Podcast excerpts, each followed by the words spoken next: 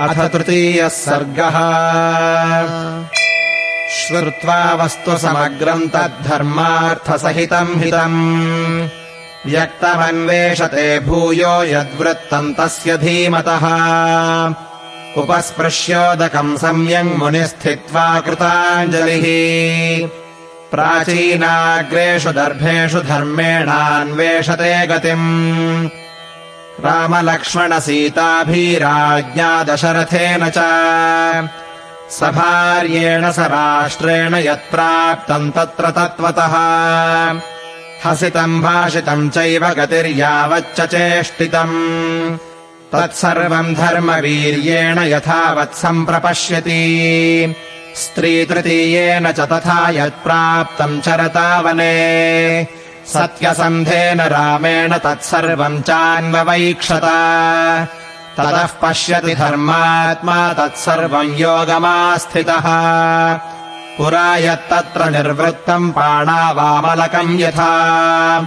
तत्सर्वम् तत्त्वतो दृष्ट्वा धर्मेण स महामतिः अभिरामस्य रामस्य तत्सर्वम् कर्तुमुद्यतः कामार्थगुणसंयुक्तम् धर्मार्थगुणविस्तरम् समुद्रमिव रत्नाढ्यम् सर्वश्रुतिमनोहरम् स यथा कथितम् पूर्वम् नारदेन महात्मना रघुवंशस्य चरितम् चकार भगवान् मुनिः जन्म रामस्य सुमहद्वीर्यम् सर्वानुकूलताम् लोकस्य प्रियताम् क्षान्तिम् सौम्यताम् सत्यशीलताम् नानाचित्राः कथाश्चान्या विश्वामित्रसहायने।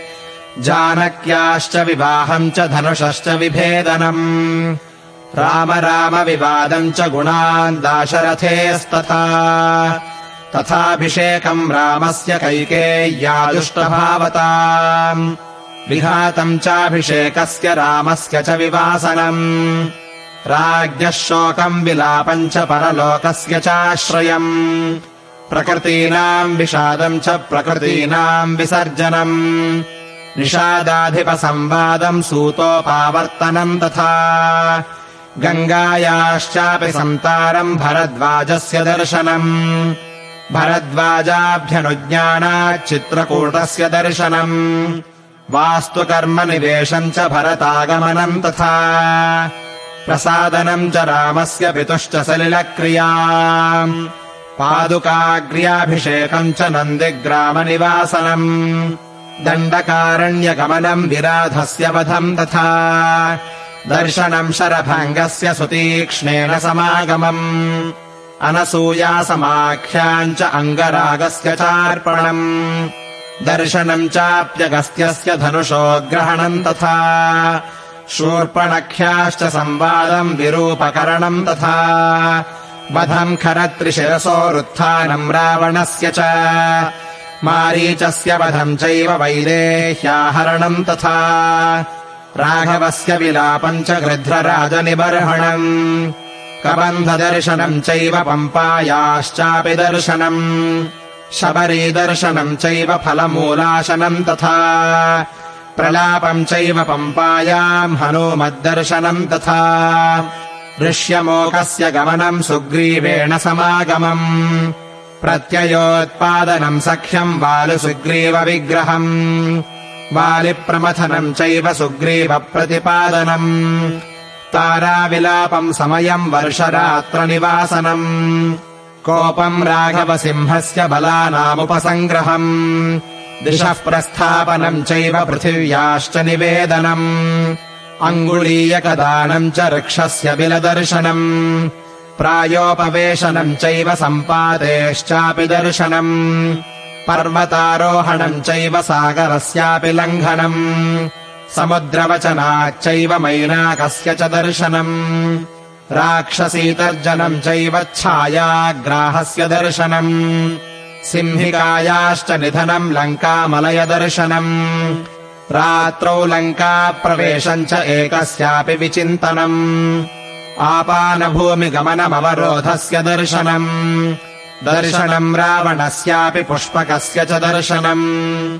अशोकवनिकायानम् सीतायाश्चापि दर्शनम् अभिज्ञानप्रदानम् च सीतायाश्चापि भाषणम्। राक्षसीतर्जनम् चैव त्रिजटा स्वप्नदर्शनम्। मणिप्रदानम् सीताया वृक्षभङ्गम् तथैव च।